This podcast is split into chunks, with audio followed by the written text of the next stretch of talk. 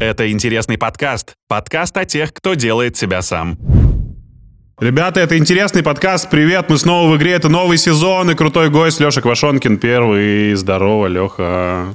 Энергичное начало нового Ну, сезона. да, другой подход, другая энергия, другие люди. Это в новом сезоне все или в принципе? Ну, теперь в новом сезоне, потому что, в принципе, было по-разному, а новый сезон хочется вот как бы Я не понял, что хочется сделать с новым сезоном. зайти с другой стороны. А, я понял, у тебя, у, у тебя ты- снимать подкаст стало рутиной, и тебе хочется попробовать зайти с другой стороны. Спасибо, Лех. Попробуй использовать какие-нибудь игрушки в своем подкасте. Поэтому ты здесь. Обидно. Обидно. А, Ты, кстати, в курсе, что ты уже в- был гостем нашего канала, может быть, сам того не подозревая? А, У нас есть сайт-проект про музыку «Семь любимых» он называется. И у нас был в гостях Гарик. И он тебе звонил, спрашивал, Леха, какой твой любимый трек? Это было, кстати, перед тем, как вы поехали в гости к Шацу на день рождения. А, Ты помнишь, что ты ответил? Нет. Ты сказал Жанна Агузарова «Желтые ботинки». А, ну это я Гарику хотел перед ним круто выглядеть. Да, но он все это поставил на громкую связь, мы это записали и выложили в интернет. Отлично. А, Почему ты назвал именно эту песню? Почему же... Правильно я понимаю, это как Навальный с людьми, которые его отравляли, но только вы вместо этого со мной, который ни о чем не подозревал. Да, это было еще до того, как... Так Эта почему- аналогия так просто была, чтобы после подкаста было время задуматься у вас, на что вы тратите свою жизнь. Готово. Лех, сегодня хочется поразгонять три темы, ну, по крайней мере, я вы- выделил основные темы, которые мне были бы интересны. А, Это история из детства, Из чего? ну, из твоего, желательно. твоего тогда. И из моего тоже, да. Историями из детства в одиночку не делятся. Это кризис жанра и запрещенные вещества. Как Кризис тебе такое? какого жанра? Того, в котором я существую, ты существуешь. Ну, думаешь, кризис наступил? Думаю, что не исключено, что может. О, сейчас обсудим это, обсудим. А, а третье – это запрещенные вещества? Ничего я про это не знаю, к сожалению. Не, не могу ничем. Ну, возможно, к концу подкаста что-нибудь всплывет. Может, Лё, там друзья что-то рассказывали, посмотрим. что у тебя под глазом, под левым? Что произошло? Почему э, упал? И, да, блин, на площадке на детской у меня уже ребенок, и, я, в общем, я... ну, как его называется? Да у меня ударил ребенок. Да нет, нет. а, э, заигрался. Заигрался. Просто играл с ребенком на детской площадке, а когда играешь на Со детской своим, в смысле, с д- с Да, дочкой? со своим ребенком. Э, Я с тех пор, как у меня родился ребенок, больше не играю с чужими детьми. А это перевернутая страница. Раньше любил зайти на площадку. А, Ну да, естественно, когда играешь на площадке, нужно быть аккуратным. Мы без взрослых играли. Вот результат. Хорошо, продолжая тему Жанны Агузаровой и «Желтых ботинок», про которые... Я, я вообще честно не понимаю. Люди обычно называют песни, которые у них ассоциируются с детством, либо которые их куда-то могут забрать. Вообще у музыки же очень клевые свойства, как у запахов. Забирать тебя в тот момент, где ты был счастлив. Э, Какая песня у тебя, вот сейчас самая первая, которая прилетает в голову, ассоциируется с детством? Слушай, я не согласен с тобой вообще про музыку, что она тебя забирает в тот момент, в котором ты был счастлив. Мне кажется, что, знаешь, э, кайфовые песни самодостаточные, они, они создают мир, как бы, в который тебя забирают. Это не обязательно какой-то момент, привязанный к твоему э, внутреннему восприятию. Ну, куча песен есть, которые ты, как, бы, которые ты включаешь, и вот как бы в момент телепортируешься, который ты себе представил в этой песне, а не в какой-то момент из твоей реальной жизни. А музыка из детства. Ну да, какая-то... Окей, пример у меня это... Какого года рождения? 92-го. Ну, примерно то же самое. Как, какую музыку вы слушали в детстве? А, группа Black Wonderful Life была песня. Помнишь такое? О, нет. На-на-на-на, Извини, у меня, у меня в моей семье It's не было пластинок. wonderful. У тебя не было пластинок? Пластинок не а было. сказки тебе как э, преподносили через... Рассказывал мужчина, который жил во дворе. Теперь ты вырос, и ты А, этот мужчина, да? Ну, не, я не знаю. У меня э, было у у мамы с папой много музыки какой-то там, э, там Битлз, французской классики. Но я, поскольку там в Кузьминском парке. Смешно. Ни хрена себе вы обломали меня с кофе. Что-то не помню, о чем мы говорили. Про пластинки, про музыку в твоей семье. А, ну в 90-х, типа, не знаю, не смог я... а, В 90-е было намного проще интересоваться уличной музыкой. У нас на стенах было написано обычно или кино, или Оникс, Да, да, да. или Сектор Газа. Либо Жириновский В лучшем случае, в лучшем случае, если ты забал, за- забрел в богатую часть Кузьминок, там могло быть написано Сайперс Хилл на стене. А, ну вот, как бы такое слушали. А, сейчас это, ну, Сайперс Хилл полегче переслушивать, а все остальное, конечно, не знаю. Ты, э, на- насколько ты вообще музыкален? Ты сейчас гоняешь что-нибудь Я почти такое? постоянно музыку слушаю. Ты сейчас в наушниках была, я тебя встречал когда Да. да? Что, Да. что у тебя э, в наушниках? в да. сегодняшнем плейлисте было, да? Ой, к сожалению, когда ты меня встретил, у меня в плейлисте было... А еще нужно сделать список очень большой и подготовить еще состав э, комиков на, э, в книжный клуб. Это замечательная передача, если что, посмотреть. Это же твой продюсерский проект, Лех. Это же ты придумал книжный клуб, правильно? Нет. Не, Ну, слушай, конечно, да. э, дел- э, Ну, в смысле, не знаю, кто придумал до конца. Как будто бы идея уже лежала пару лет в стендап-клубе. Мы ее сами обсуждали еще год за три до того, как сделать. Ну, как бы в стендап-клубе все лежит до тех пор, пока не найдется какой-то конкретный человек, который придумает, как именно, и начнет делать. Реально, тут вот прям у каждого проекта есть какой-то конкретный человек, и если этому человеку станет плевать, то все, собственно, остановится. И все выпуски новых проектов именно так происходят в стендап-клубе. А как вообще процесс э, утверждения новых проектов у вас? Ну, согласование, кто будет снимать, какой бюджет, как это все определяется? Да слушай, а попробуй. Я так понимаю, что э, любой человек может со своим проектом прийти в стендап-клуб и предложить его, если он кого-то заинтересует. Ну, ты про, резидентов стендап-клуба сейчас говоришь только. Нет, я так понимаю, просто прийти и предложить может вообще кто угодно. Ну, серьезно, если ты хоть кого-то заинтересуешь, то любой человек творческий, увидев клевый проект, и поняв, что это для стендап-клуба, скажет, то давайте делать, и может попробовать снять. Любой из резидентов может попробовать снять пилот чего-то.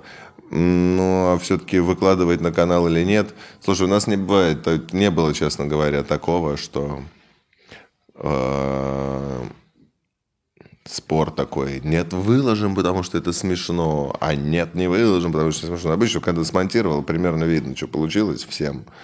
Э, Споров не возникает. Ну, не знаю. Единственное, что вот сольные концерты, это скорее саморедактура. Я так понимаю, что с сольными концертами из резидентов никто никого не останавливал никогда и не вмешивался в монтаж. Здесь такая авторская позиция. А, ну, а по всем остальным проектам все-таки, да, обычно пока проект демонтируется, и вот смотрят несколько человек. Ты монтажишь сам все или пилоты только твои? Э, Слушай, сейчас, конечно, нет уже. Сейчас невозможно все самомонтажить, отсматривать все это. Но я стараюсь в люб- финальный монтаж в любом случае смотреть э, с- сам. А, ну да, пилот, конечно, сам сидел, собирал. Когда пилот собираешь, вообще еще не знаешь, что получится. Тут никому не отдашь. Я тут э, смотрел э, Бухарок с тобой и видел вписку э, про стендап-клуб номер один. И, Леха, блин, что за дача у тебя такая мощная? Ты говорил, что ты детство проводил в деревне. Это вот эта самая деревня и есть, которая теперь твоя Ну там, же, ну, там теперь все по-другому. Да, Ну, это очень роскошно. Ну, это был, слушай, знаешь, когда я был маленький, это вообще было черт знает где. Там от ближайшего города, чтобы доехать, там было прям э, километров еще 15, когда заканчивается асфальт по такой мощенной булыжником Екатерининской дороге. Я помню, все детство мы на пятерке поехали. Там съезжаешь в какой-то лес, едешь потом по лесу, по лесу, и выезжаешь прям маленькая деревушка прямо на берегу Волги. Но и дом мы начали строить родители в 96-м, и там был сначала малюсенький дом, и потом еще что-то, потом еще что-то. Ну и за 25 лет они, конечно, и себе дом достроили, и второй участок купили, еще там что-то построили. Ну, До шести лет там тусуешься, все лето проводишь. И... ну, вот все детство, знаешь, когда с пацанами в деревне, да-да-да-да. Ну, а там еще место такое хорошее было. Оно было до последнего момента скрыто от цивилизации. Знаешь, грубо говоря, цивилизация расползается в любом случае. Она сейчас в 90-х был этот момент, когда снова в каких-то э, участках России можно было себя чувствовать вообще в отрыве. Там, с одной стороны, по этой дороге, мощенной булыжником, город в 30 километрах. С другой стороны, ближайший город километрах в 10, но на другой стороне Волги. Вокруг леса, несколько деревень. И вот там все вот это вот было. Я... Мотоциклы по 500 рублей у деда, mm-hmm. на которых можно ездить. И никак, никаких там не найдешь никогда ни ментов, ничего. Магазин один, который работает с 9 утра до 2 дня на несколько десятков километров. Ну, то есть вот такой, да, такой закрытый мирок российскими лесами со всех сторон. Шифер жгли, бросали в костер, да, вот это вот все? Ну, это, видимо, когда совсем маленькие были, потому что, когда подрастаешь, понимаешь, что есть вещи, которые могут повъебать, въебать серьезнее, чем шифер. Какая была, самая, какая была самая отмороженная история вот э, в моменте тусовки в деревне? По-любому же у вас там все делилось, как у всех нормальных ребят, на Блин, обычных, тебе... мажоров. Мне очень хочется тебе рассказать, но есть какие-то вещи, которые должны, э, э, ну, которые ты поклялся не рассказывать. Лех, ну это та площадка, на которой все клятвы не имеют никакого веса. Да? Серьезно? Да. Путина сюда приведи. А, этот, а, короче, слушай, а, а, Да ну, не знаю, такие, чуть, блин, сейчас что-то... Да слушай, же детство, куча дебилизма какого-то было. Каждую ночь, что за ночь, выходишь на костер, какой-то дебилизм случился. А, я... А конкретно про Шейфер... Не так делали вы? Мы знаешь, как это делали? Типа берешь труб, трубку алюминиевую, кусочек, Э, так, ну, ну, ну. С, одной стороны ее заворачиваешь вот так вот, ну, типа молоточком несколько раз. Из кольца трубки побольше делаешь предохранитель, чтобы его не развернуло. Надеваешь сверху. Туда вовнутрь насыпаешь спичных головок почти mm, целиком. Что-то вы прям очень... Э, сразу чувствуется вот московский подход к делам. У не, нас не, вообще не, все не, попроще. Не, не, это, это, причем, это, это Илюха делал, э, и он старше меня был а, на пять лет, а, он из Рыбинска был парень, местный. Это он учил это еще делать. Прямо, получилось очень круто. Что я забил туда спичной серы, сверху прокладочку из резины, чтобы когда заворачивать второй край будешь, не взорвалась сера от ударов молотком. Вот. А заворачиваешь с второго конца, надеваешь предохранитель, кладешь эту штуку все в костер. Она долго достаточно прогревается, прежде чем взорваться но разносит дрова на несколько десятков метров раскидывает. Прям, я тебя Научи своих детей. Слушай, ну вот из тупорылых изобретений, я помню, у нас был, э, это называлось гандострел. Брались на палечнике. Ну, на палечнике. Знаете, что такое на палечнике? Да, да, да, знаю. Э, вырезалось горлышко у бутылки. Угу. На палечник надевался на горлышко. Э, обтягивался вот этой вот пластиковой основой, за которой держится крышка. Туда бросалась рябина, и стрелялась, как правило, по девочкам. Я не знаю почему. Стандартное устройство. Когда ребенок появляется в целом, это первое оружие, которое ты находишь, когда выходишь из дома. Первое, что можно Причем ты уже знаешь генетически, как его сделать сам. Да, да, да, да, да. Это очень просто. Это как в играх, знаешь, первый рецепт, когда там совсем, это тоже этот бузина, как это называется. А, а, еще была какая-то дурацкая штука, крышки пластиковые. И вот эта вот основа, у крышки, она выворачивалась в другую сторону. Вот это я, кстати, не понимал. Вот эти вот такие делались дырки в этой крышке, протягивалась нитка, ее так раскачиваешь, и у тебя крышка ходила по... Э, как это правильно называется? Веревка? Да, по веревке. И, и издавала такие... Странно, что ты именно этот термин забыл. Такие странные звуки. Да, да, да. Ты вообще, это телепорта звук. А, это, а, короче, а, не, было, было посерьезнее штука. Я очень хорошо помню. Просто берешь доску, uh-huh. а, к ней прикручиваешь сверху а, еще кусок трубки подлиннее. Почему а, у вас все вокруг трубок каких-то строилось? Я не понимаю. В трубку делаешь из палочки поршень, настоящий поршень. Сверху, спереди к нему такой огромный кусок войлока прикрепляешь, чтобы он плотно входил, и маслом его обмазываешь, чтобы он как бы плотно входил по трубке она сзади зацепляется вот так уголочком, и ты ее скидываешь, и оно резко вгоняется назад. Спереди даешь куда-то кусок. Еще даже можно сделать из корявой проволоки крючок, который после того, как ты взвел, будешь нажимать как на курок. Она тебя поднимает, и она стреляет. И я помню, что мы сделали эту штуку и пошли стрелять в мух, которые сидят на окнах. Оказалось, что окна бьет. Прям. И муха убивает. Прям на два куска. Ты хранил когда-нибудь муху? Раз уж ты хочешь поговорить о детстве. Э, У нас был же муха какой-то, да, на холмах? Муха? Да. муха был, потом сел. Но он жив. А, Нет, ну, муху то есть мы пока, не хоронили. Пока еще не хоронил, но еще все впереди у тебя. Я... Мы какого-то авторитета сейчас, да? Да, да. Он даже... а, У вас же были охранники, типа старшики в школе всегда? Ну, Типа э, мог, если что, дать пиздюлей за тебя тем, кто на тебя как бы ну, в вытрепывается. Кузьминской школе были. В Кузьминской школе у меня еще брат старший учился до меня, поэтому я вообще как бы знал ребят постарше и чувствовал себя по-королевски достаточно среди сверстников. А, ну если что, к тебе обращались за помощью, да? Ну да, но когда ты обращаешься за помощью, нужно делать это с уважением. Короче, э, э, смотри. Э, Я, честно говоря, вообще охуел, когда в школу на Таганке попал, переехал. То Это был, пошел я в восьмой класс, по-моему, в школу на Таганке. И такой шок. Прям.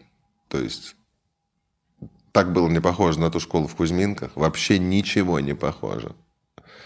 И, ну, я до последнего момента помню, что до последнего года обучения в школе в Кузьминках можно было там, знаешь, спокойно реально найти там шприцы под лестницей. Да, это вообще всегда Они было. прям, да, есть, был, было прям место под лестницей, где всегда лежат шприцы. Туда зауч заходит, посмотреть, посмотреть, никто ли там сейчас не сидит.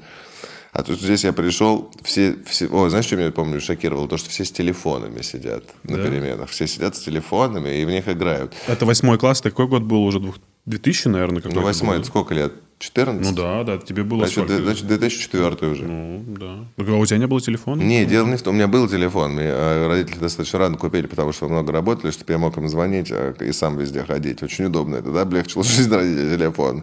Они в какой-то момент, а, ну, нормально, пусть идет. Геолока- Геолокатор у Э, ребенка в кармане, да. Да, я просто, знаешь, что, в Кузьминках никто не ходил с телефонами и уж точно не сидел с ними на переменах, показывая всей школе, какой у тебя сегодня телефон. Ты дебил. Это же были шнурки, просто люди носили на шее телефоны. Не, там. в Кузьминках никто не, Не носил. было такого? Да, да, да. Вот, вот телефон вешаешь, вот так берешь деньги в руку, и вот так идешь по лесу и кричишь, я домой, я один. Ну что это за идиотизм? Нет, нет, серьезно, никто не показывал телефон. здесь вот еще на поясах были вот эти вот кожаные чехлы. И было сразу видно, что у человека есть телефон. Не-не-не, знаешь, какие чехлы были в Кузьминках? Надеваешь трусы и кладешь телефон в трусы, потому что это единственное место, куда не полезут, если тебя остановят. Серьезно, вот этот кусочек, э, который через парк идти к школе, ты с утра, когда все идут в школу, можешь пройти его спокойно, потому что там есть эта аллея, срезать не лучше, срезать через парк лучше не надо, но по аллее можно идти, там куча детей с родителями идет, и в целом можно дойти. А днем, после сколько бы у тебя уроков не было, тебе идти назад одному. Реально в группке сбивались, чтобы до дома дойти. Там типа по 6 по 7 человек через парк проходишь, потому что...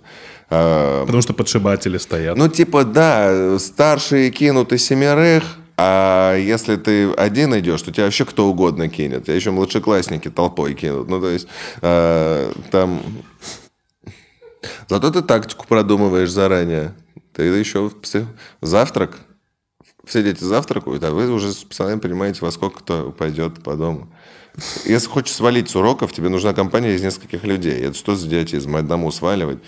Тут проще все-таки посидеть на этом изо, чем пизды в парке получить, Ну правда? да, у нас тоже были места, типа, ходи по светлым местам, чтобы, если что, Да, было, да, да. было видно, а вот как школа тебя бьют. Кузьминская, она в парке стоит.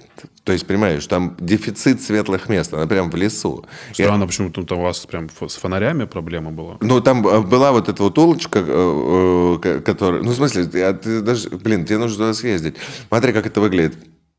Ряд пятиэтажек вот так вот идет. Вот одна к одной вот так вот. Они отделяют от большой дороги. После этого небольшой такой линия деревьев. Маленькая аллея. Маленькая-маленькая, узенькая, на которой есть фонарики, но их включишь часов в 6-7, для школьников это уже не актуально. Ну, зимой там сколько, темнеет в 4. Типа. Да, да, да, уже начинает смеркаться, и везде вот так вот темно. Справа все везде, вот вот лес, лес, лес, в котором когда-то он был облагорожен, но теперь это разваленные такие беседочки, на которых пьют 14-летние. Вот так вот выглядело. Было бы легко в детстве прощаться с Кузьмин. В Кузьминках было, ну, как бы, быстро заставлял тебя прощаться с, с детством, знаешь? Ну, типа, вот я очень хорошо помню эти моменты, когда ты маленький, идешь с другом порубить крапиву э, палками. Так, Ты же делал так? нет. Ну, мы Ты рубили... никогда не рубил крапиву палками? Нет, мы, мы собирали... Не, погоди, погоди, мы погоди. собира- Подожди, я сейчас- мы- у нас было другое увлечение. Мы собирали крышки от сигаретных пачек и делали из них фишки. А потом играли. Была у вас такая игра? Ты отрываешь В крышку... какое-то лето что-то такое было. Да, отрываешь, делаешь, она у тебя такая типа редкая, Не, и ну, вы, и вы самое простое, кладете что есть. сюда, Ты берешь, длинную- берешь палку, пруд, и идешь бить растения, как будто это меч. Потому что, когда ты бьешь ими крапиву, оно их прям срубает. Ты никогда не замечал это? У тебя детство, блядь, было вообще? У тебя дети Я есть? сейчас детей нет, но детство я сейчас У вспоминаю. тебя будут кажется. дети. И не загуби, пожалуйста, их детство тоже. Дай им по палке. Э, э. Ты, ты играл в детстве с палками? Э, Да, у нас была игра Как вы- 12, 12 палочек называлась игра такая была. Э, Это уже, это уже не нет, детство. нет, это было в детстве. Короче, палка очень важная вещь в воспитании ребенка. Ты даешь ему палку, и она должна ему в воображении заменить все предметы. Все, да, ну Все слушай, в предметы, да. актерских школах так и Сначала говорят. У ты ребенка би- воображение вообще просто супер гибкое. У тебя и автомат из палки, и Потом меч. превратил его в меч быстро, все да, да, верно. да, да. И шест. Да, а потом, если игра требует того, в огромный член. А, Это очень, очень все просто, всегда легко. А, Слушай, Там была какая-то мысль про крапиву. ну да, идешь побить палкой крапиву, возвращаешься с разбитыми губами, уже пачкой сигарет и с отсидкой домой, потому что тут а, этот... а. Да. Помню вот этот странный момент какой-то психологический, когда у меня наложились, знаешь, первый раз в жизни, еще совсем маленького, там 7 или 8 лет, э, вот эти вот э, игрушечные драки, которые любят мальчишки, смотреть в мультиках, там как круто дерутся, как И из- да, да, пуф, пуф, такие да, звуки да, да, когда ты было, смотришь было. сначала в мультике, как там какие-нибудь там ниндзя Да. сражаются. Или в как- Mortal Kombat переиграешь. да, да, да. И вот ты, то есть это такая драка, когда ты, ну, не желаешь кого-то физического насилия, но тебе нравится, как это круто выглядит, и как персонаж круто выглядит, и такой, вот я такой же крутой. И вот когда у тебя есть эта первая ассоциация с драками, а потом, когда ты первый раз видишь, как кого-то реально жестко пиздят, оно так накладывается, ты, ну, ничего же общего. И вот когда ты идешь по парку и такой, о, там какая-то крутая драка, и потом такой, а там вместо такого типа «А, а, пф», там просто такие хлюпающие звуки. И человек, человек лежит. У тебя э, быстро взрослеешь. А ты когда дрался последний раз сам? Прям дрался так, чтобы... Ну, прям, да, либо ты давал, либо, либо тебе давали пиздюлей. С дочерью считается? Не. Слушай, э, ну, блин, мне кажется, что я... Ну, уже в сознательном возрасте. Недавно уже, отвечал на этот вопрос. Я просто у меня время сплылось. Я не понимаю, сколько это лет назад было. Мне кажется, что я два или три года назад ударил чувака, потом пожалел об этом. Я считал, что он заслуживал точно то, что ударят, но зря я догонять его стал. Это было после выступления в клубе? Да нет, он выехал на велосипеде на дорогу, и я, чтобы его не уебать, вырулил на бордюр, и колесом уебался, и об мусорку уебался. А он увидел это и начал сваливать на своем велосипеде. А, Да, я два квартала проехал, вылезал, по, по- по- вылезал пораньше. И вышел когда. И он, когда я вышел за угла, он с велосипеда сам упал. И достаточно было бы с него, как я сейчас думаю. Но я такой злой был. Ну, машину же я ударил. А он сваливать начал. Он То начал... есть ты ехал вдоль э, велосипедной дорожки. Нет, не было никакой велосипедной дорожки. Не было вообще никакой дорожки. Там даже тротуара не было. Он просто он по проезжей части ехал. И ты начал сворачивать и Нет, задел... Он и- начал сворачивать налево. А, в тебя. Прям, прям через полосу. Прям через полосу, да. И я начинаю налево прижиматься, уже не успеваю тормаживаться, как бы он меня подрезает, и я в этот уголочек, уголочек, уголочек, и уже тормаживаясь, залетаю на ле- с левой стороны. Есть тротуар, и я с левой стороны залетаю на тротуар, там односторонняя, и в мусорку. А он Причем еще на арендованном велике в Да, ВТБшном, да, да, наверное. они все время разбивают тачки и уезжают.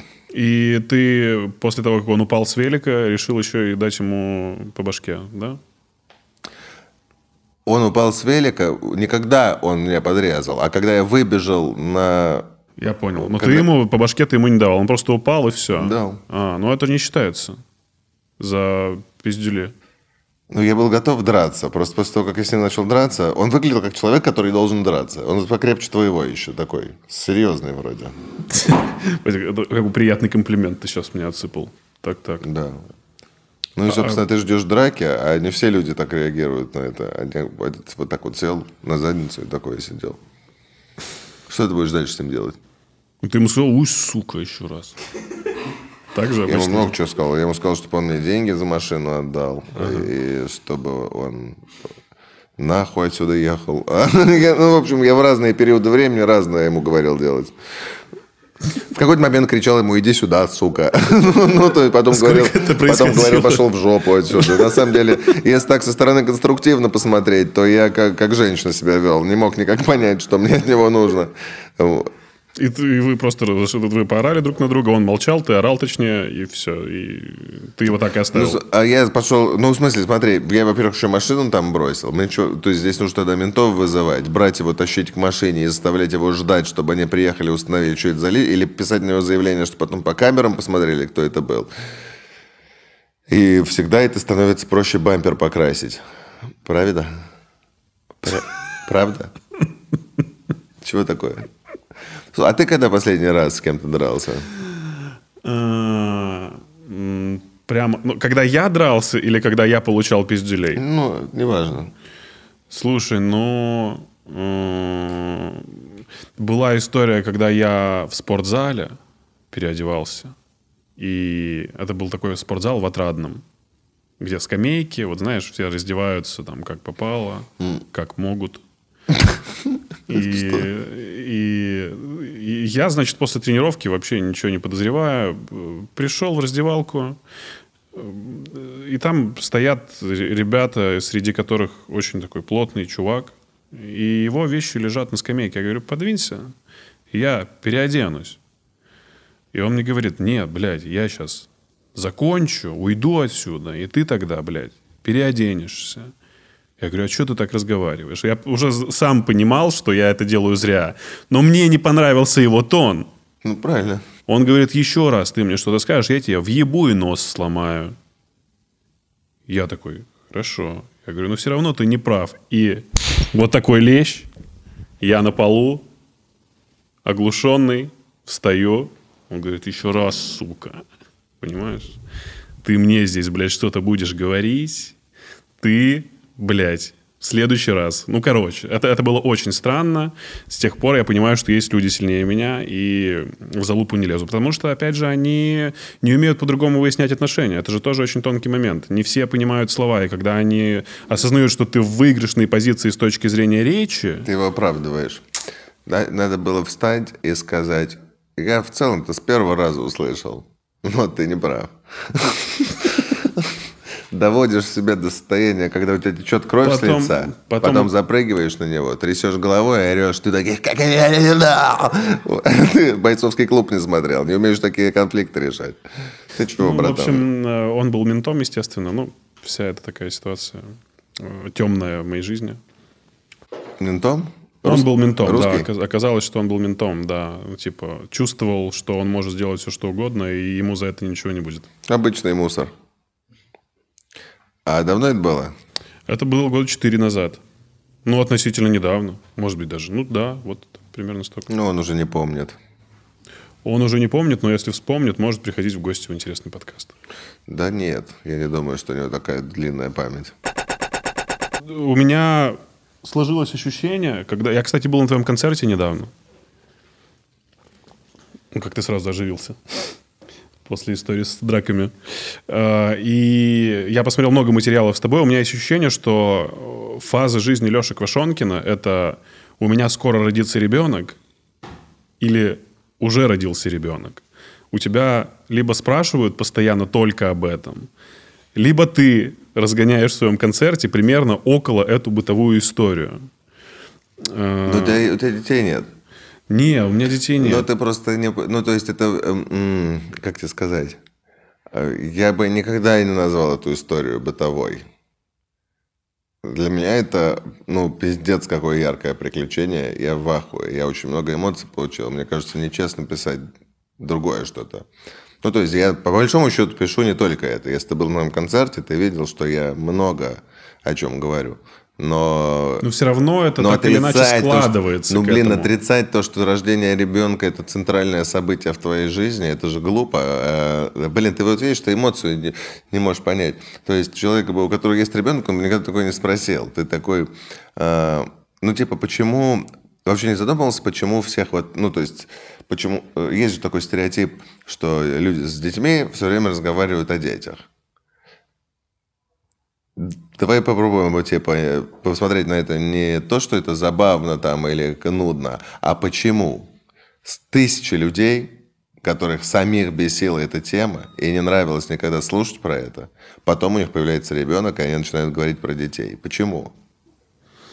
Э, Я понимаю, почему. Ну да, потому что это, дело даже не в том, что ты занят. У, нас не- у меня вот не такая ситуация абсолютно с ребенком, как, знаешь, классическая, когда такое, родился ребенок, я не сплю, и надо все время бежать, и ничего нет вообще. Это, это, это когда у тебя в 19 лет появ- появляется ребенок, у тебя нет ни копейки, ты не умеешь жить, не умеешь распределять свое время, тебе тяжело.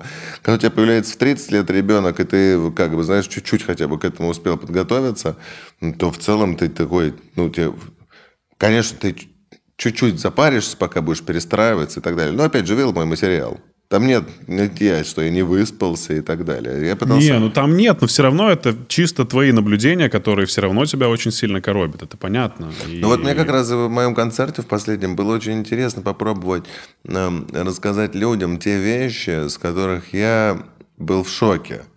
Тебе как раз, вот опять же, вот у тебя появился ребенок, что ты про него знаешь? То, что будет он орать, то, что с ними сложно, то, что его нельзя оставить. Да нет, не всегда, То, что я это на много лет. Нет. Ну, я говорю, обычно. Обычно вещи, которые... Ну, то есть, ты, может быть, еще знаешь что-то другое хорошее, но ты точно слышал про то, что вот это все будет. Я этого вообще не заметил. Я столкнулся вообще с абсолютно другими проблемами, которые почему-то не принято обсуждать, но которые я подумал, ну, там, мужчинам точно были бы интереснее, чем знать то, что э, им рассказывают. А, И, э, ну, типа, это будет, было бы странно. Я, я не знаю, у меня, если бы у меня родился ребенок, а я бы такой... в- э, таксисты, да? А Вот они смешные, и у них э, они такие все время, все время без денег, недовольны, сколько зарабатывают. Ну, может, не самый удачный пример подключалки, но э, мне кажется, что это логично. Э, и, грубо говоря, смотри, расскажи мне, какие темы фигурируют в, больш- ну, в творчестве у других комиков. Секс, его отсутствие, э, алкоголизм, э, ситуации с таксистами, опять же, часто, отношения в целом, взаимоотношения с людьми. Но Потому что комики молодые. Потому что огромное количество молодых комиков, которым нехуй делать. Слушай, Ну, допустим, правда, ну, не- ну, не дослушай, всегда. ну, дослушай мою э, идею просто. И мне кажется, ну, мою эмоцию. Это же люди, когда развиваются. Ты сейчас можешь услышать огромное количество поверхностных шуток. Про смерть, про религию, про политику. Поверхностные шутки нас именно такого уровня, шутки от молодежи про молодежь. Они появляются так или иначе, потому что эти темы тоже становятся хайпуют э, и так далее. Но по большому счету комики сами раскрываются сейчас именно в тех темах, о которых ты говоришь. Ну, потому что это по-честному, потому что это их жизнь. Они молодые, они заняты тем, что сейчас им нужно натрахаться, они еще не поняли, как бы, что это такое. И нужно потусить и доказать, что ты успешный, и что у тебя есть деньги. Ну, то есть твоя жизнь в момент этот направлена на это. И ты пишешь вот эту вот всю кашу. У тебя появляется ребенок, и реально твоя жизнь сейчас направлена на это. Ты, за- ты же живешь, ты ездишь и в такси и так далее. Поэтому ты цепляешь уголочком там какие-то темы и, опять же, ассоциируешь их с тем, что с тобой сейчас происходит. Но пишешь про ребенка. Потом э, ребенок у тебя вырастет, ты повзрослеешь, появятся у нас комики, у которых выросли дети, которые остались до сих пор комиками, и у тебя, ты, ты услышишь первые э, настоящие монологи, там, не знаю, про там, политику, религию от людей, которые действительно уже задумываются про политику и религию, которых ну, глубоко, которых что-то не устраивают, которые начинают там что-то находить и искать мысли. А потом появится первый комик «Старик», и ты, наконец, честный, вот, нового поколения, и ты, наконец, монолог про жизнь услышишь, э, какой-то по-настоящему глубокий и так далее. Мне кажется, что это вот так вот. Ты э, здесь в этом плане найди человека, с чувством юмора, которое тебе нравится, а дальше смотри, что у него происходит. Слушай, ну окей, хорошо. Вот есть пример э, на Западе это Рэй Романа. Недавно я посмотрел его special для Netflix. Блестящий special. Вот как раз все то, о чем ты говоришь, он смог синтезировать и воспроизвести смешно. Просто описав свою жизнь, э, там, долгие взаимоотношения с женой, э, посещение врачей, четыре сына, вообще там сколько-то у него много детей. Э, но есть пример у нас в стране Гарик Мартиросян, который со стендапом своим провалился вообще нахрен. Так Понимаешь? чем здесь... Ты думаешь, что это проблема в темах, которые он поднимал? Э, проблема в личности, ты хочешь сказать? Или проблема что? в работе. Подожди, Мартиросян тоже абсолютно честный мужик. У него тоже был достаточно уже ну, бэкграунд ну, нет, и подход. Мартиросян привык снимать передачи и делать сценарии. Он делал это много лет. Ему приносили номера, он выбирал номера, которые ему нравились, которые не нравились, дописывал, помогал докручивать, что там нужно доделать, и сдавал передачу. Потом пришло время его сольного концерта. Ему принесли материал, он дописал, что нужно докрутить, и записал концерт. Комики ходят делают заметочки в автобусах, пишут дома, потом пишут с друзьями, потом проверяют на открытых микрофонах, вырабатывают свою манеру, в, учатся с годами искренне говорить со сцены, не заготовленными фразами, учатся э, учить не по бумажкам, а учить шутки, суть шуток, чтобы формулировать их по-разному, искать правильные формулировки до последнего. Ну и, собственно, да, я в ожидании, наоборот, когда побольше комиков сначала заведет семью, потом поймут как бы вообще как стать... Ну, у них нет даже возможности задуматься о каких-то серьезных вещах, знаешь, пока... Ну, пока они просто молодые и заняты тем, чем заняты. Семья и ребенок тебя как минимум учат дела большие делать и не, браться, не, не бояться браться за большие дела. Я слышал, что Ургант хочет сделать свой э, сольник. Он списывался чуть ли не с Незлобом и говорил, бля, я так хочу сделать стендап, ну, видишь... Э... И так хочу, чтобы вы мне помогли. Есть ли люди, которые, если что, смогут написать вместе со мной? Да, конечно, типа, все, давай готовить стендап. Ну, я думаю, что если кто-то ему сможет помочь, только Гарик Аганесян. А, ну, серьезно. Слушай, ну я не знаю. Э... Ты думаешь, у него тоже будет такой же опыт, как у Мартиросяна? Похожий? По ну, если он так же отнесется, я не понимаю. Грубо говоря, может быть, ему, может быть, ему интересно, может быть, у него есть куча заметок всяких. Может быть, он, может, он давно уже пишет и готов прийти на открытые микрофоны. Потому что ну, у нас есть же удачные примеры, кого, кто начал. Там, не знаю, тот же Михаил Григорьевич. А, начинал тоже как бы из другого поколения, не понимая, что происходит. Но Э, как бы после того, как... Опять же, Мартиросян не попросил помощи у комиков, не пришел в индустрию, как бы, знаешь, там, не стал разбираться, что происходит. А, в этом плане Шац, когда приходил, а, пусть и не сразу, сразу, и пусть не с, поначалу не с огромным удовольствием, но мы сказали, что говорили там, типа, ну, в любом случае придется... Я помню тогда, вот даже как это ну, большое уважение стоит, когда человек уже известный из своей аудитории идет в этот, как этот э, бар назывался? где шоу истории снимали? Буфет. Не-не-не-не-не, буфет или как-то... Да вообще ужасная маленькая какая-то на 50 человек на Таганке в подвале. Мы его туда привели, записались на открытый, как сами выступить. Сами не знали, что там будет. Пришли.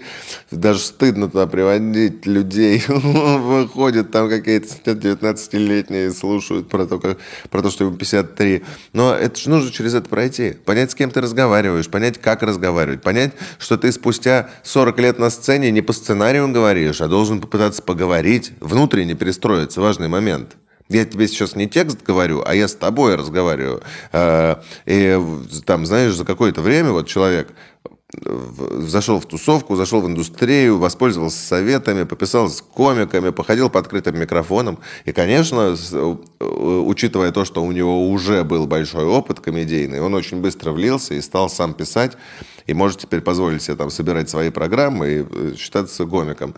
И здесь вопрос, вот как бы, может Ургант себе позволить все свои дела отложить на второй план, и погрузиться в это, и по-настоящему подготовиться.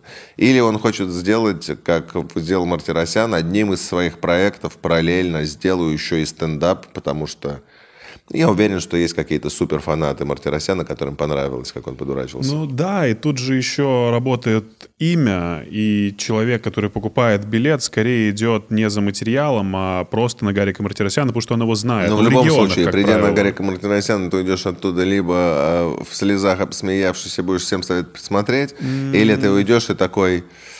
Либо, купив дорогой билет, ты себя начнешь убеждать, что ты посмотрел что-то стоящее. Так ведь тоже работает. Ну, это совсем нужно уже большими психологическими проблемами обладать и с себе быть неуверенным. Ну, так часто бывает. Ты, типа, там, пришел на концерт суперзвезды мировой, заплатил 7 тысяч рублей, и сложно себе признаваться в том, что это был отстойный концерт, и ты уже потратил 7 тысяч рублей.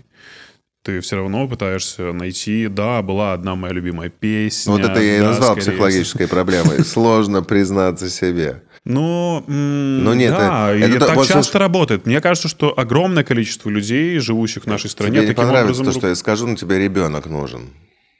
Когда тебе что-то не нравится, ну, серьезно говорю, ребенок учит такие вещи, вот это немножечко прятаться от себя. И поверь мне, тебе это мешает жить. Ты когда по-другому начнешь делать, это... Я пришел, и что-то мне нет, но я стараюсь, что, блин, ну не зря же я потратил. Ну, все-таки, да, все-таки платье у нее было такое блестящее. Ты а, но если ты такое начнешь, что с дерьмо? 7 тысяч? Мне такое не нравится. Я больше не пойду делать. Пока ты не позволяешь себе признаться в этом, ты не оставляешь себе возможности сделать вывод. Потому что вроде было неплохо. Какой вывод тогда сделать? В следующий раз поступить так же? Нет. Ну И вот все эти неприятные вещи, которые тебе неприятно о них думать, и ты отталкиваешь их, по большому счету нужно взять, проглотить, и ты такой, тогда ты через это прошел.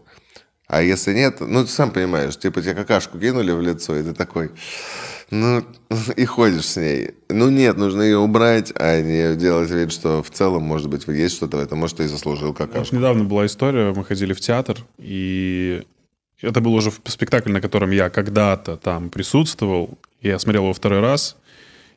Все клево. Физика, пластика артистов, сами артисты. Все невероятно, но нет атмосферы. Вот есть же такое понятие атмосфера у актеров, когда они умеют ее создавать. Не Ну, не механически, не механически совершают действия, которые надо совершать, потому что ты уже в миллионный раз играешь этот спектакль. А ты продолжаешь создавать атмосферу. Есть ли у комиков такое? Так я тебе про это атмосфера? говорил, про разницу между э, тем, что сделал Шац, и тем, что сделал Мартиросян. Просто слово «атмосфера» мы с тобой не вычленили. Э, Это же и есть вот эта энергия, которую ты распространяешь. Каждое выступление бывает. Ты же понимаешь, что так тысячу раз бывало. С одним и тем же материалом можно зал разъебать, а может быть такое, средненькое. Ну, вроде было нормально. И здесь вопрос именно в... Вот ты выходишь всегда, есть твое состояние, которое ты вынес, есть состояние зала. И ты либо так сильно свою энергию распространяешь, что ты передавишь их всех и весь зал своей энергией закроешь, или вместе с ними войдешь в туфлях, они тебя победят, ты будешь вместе с ними стоять и считать время, когда закончится э, выступление твое. Ну, то есть... э, и здесь, ну, именно вот в том, что я тебе говорил, атмосфера заключается. В том, что ты с людьми разговариваешь, а не говоришь свой текст. Когда ты с людьми разговариваешь, тебя выбесит человек, который в зале разговаривает. Потому что ты с ними говоришь, ты не сможешь проигнорировать ни один шепот. Там кто-то друг на концертах все время. Чего? Что там такое? Ну, типа, и все сразу реагируют. Ну Это- ведь смотри, атмосфера не всегда равно честность. То А есть, если ты выходишь, э, там, не знаю, не, не Честность- говорить текст, Честность а не текстовая, прожитое. честность эмоциональная. Да, но часто так бывает, когда человек выходит, начинает рассказывать то, что уже, допустим, Но это не слышали профессионализм. все. Опять же, вопрос подачи сейчас тоже важен. Нет, вопрос, я тебе про это как раз и говорил. Ты спустя года ты учишься э, будить в себе те эмоции, которые ты э, почувствовал, написав эту шутку. Тебе действительно нужно погрузиться. Шутки клево заходят, когда ты ловишься на мысли, что ты стоишь на сцене и хочешь скорее, ну, договорить уже историю, мы смысл донести до людей. Не когда ты ждешь, когда будет следующая шутка, не когда ты оцениваешь заход, а когда ты начал рассказывать и почувствовал, что тебя слушают. И ты уже рассказываешь свою историю, как за столом. Так в этом и заключается атмосфера. В этой атмосфере ничего нельзя не будет вставить, не выкрикнуть, ни словечко. Это будильник мой звонит. Все, пора уезжать? Да, на самого умного комика, потому что э, в Москве все потрясающие организаторы.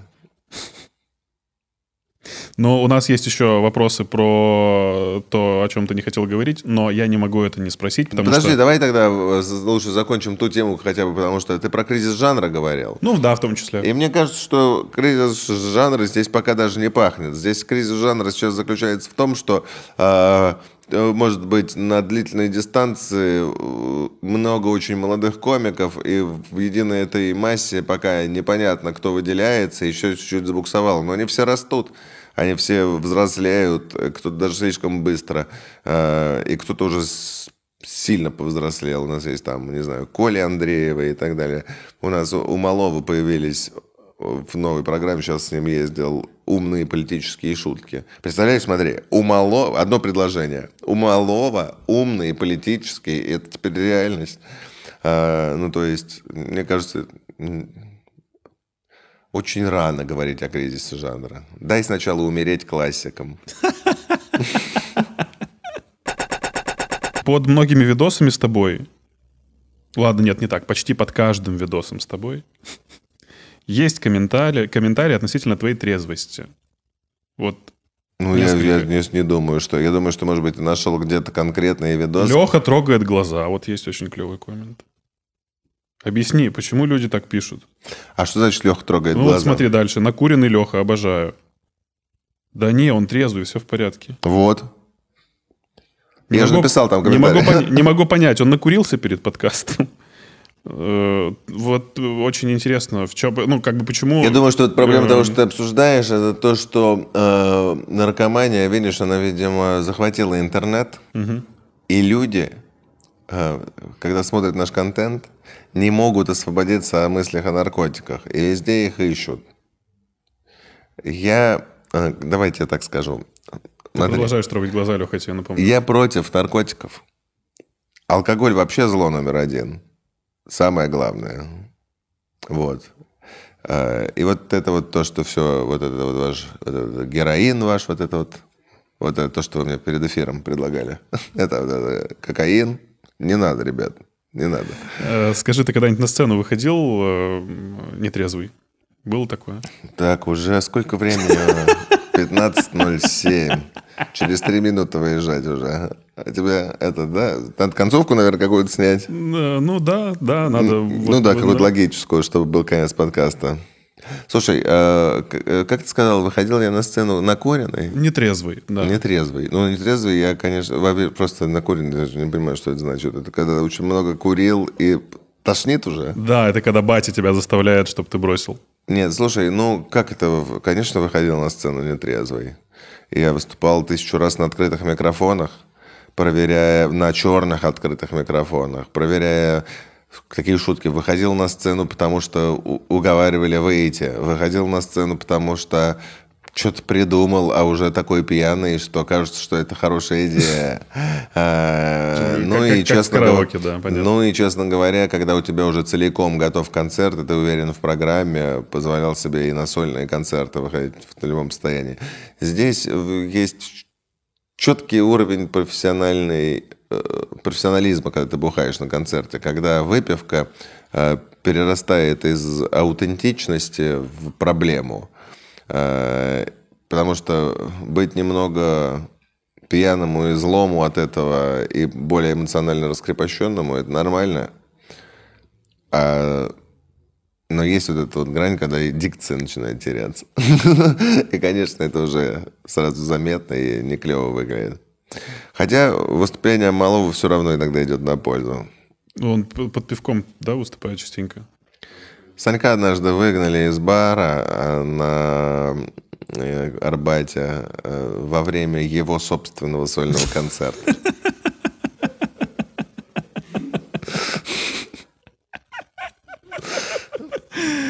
Э было так плохо, он э, начал выкрикивать совсем непристойные вещи со сцены? Или... Ну, там уже непонятно было, что он говорит. Он что-то кричал, смеялся, требовал еще пива, сидел и сидел на колонке.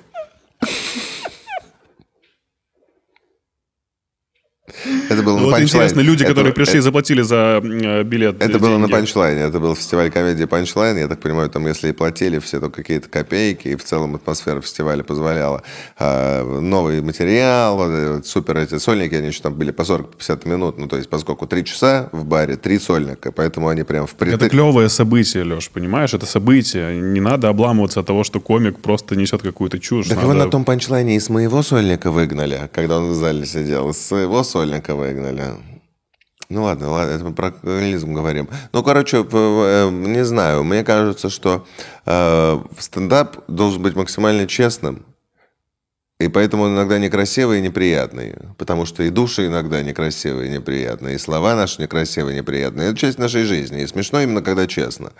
Э, И здесь то же самое. Здесь, э, если ты в целом пьешь, то как будто бы это уместно и честно.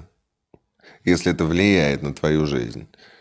Ну, а я так понимаю, что все-таки все эти вещества, в смысле алкоголь, э, а- они влияют на жизнь. Э, И, видимо, именно в той мере, в которой позволяешь их допускать на сцену себе. Я так понимаю, позволяешь себе э, допиваться до той степени, в соответствии с которой, в которой ты хотел бы себя видеть со стороны. Потому что, естественно, когда все больше твоих видеозаписей появляется в интернете, ты себя лучше изучаешь со стороны и уже понимаешь, как бы ты выглядеть не хотел. А, Расскажи про роуд-муви, который вы будете снимать как раз с Малым и с Васей Медведевым и Женей Сидоровым. Ой, слушай, мы выезжаем, если я не ошибаюсь, 14 марта, или если ошибаюсь, то 15. А, Едем в несколько городов. А, После этого мы, мы едем на поездах, на маш... Ну, в общем, мы хотели снять, не будем пока рассказывать, в чем смысл. Lifestyle, в общем, да. Ну, снять road movie, да, снять, э, попробовать новый проект. Не знаем, это будет проект разовый или что-то постоянное, как оно смонтируется. Но цель поездки была именно в этом. Но в результате что получилось? Э, Четыре невероятно крутых комика поедут сейчас по центральной России. Далеко не поедем. По-моему, по-моему, в Новосибирске там есть концерт один. Но так в целом э, есть возможность сейчас послушать что-то у ребят супер новое. Настолько новое, что оно не, не написано еще частично. Вот насколько новый материал будет в туре. Ну да, для тех, кто уже все посмотрел и везде был, и все видел, приходите. Поверьте, мы едем вчетвером, в туре это очень невыгодно. Заработать на вас никто не собирается. Приходите поддержать э, проект. Лех Квашонкин в интересном подкасте. Подписывайся на канал, мы начали сезон, ура! Спасибо большое. Видеоверсию интересного подкаста смотри на YouTube-канале имени Илона Маска. И не забывай подписываться.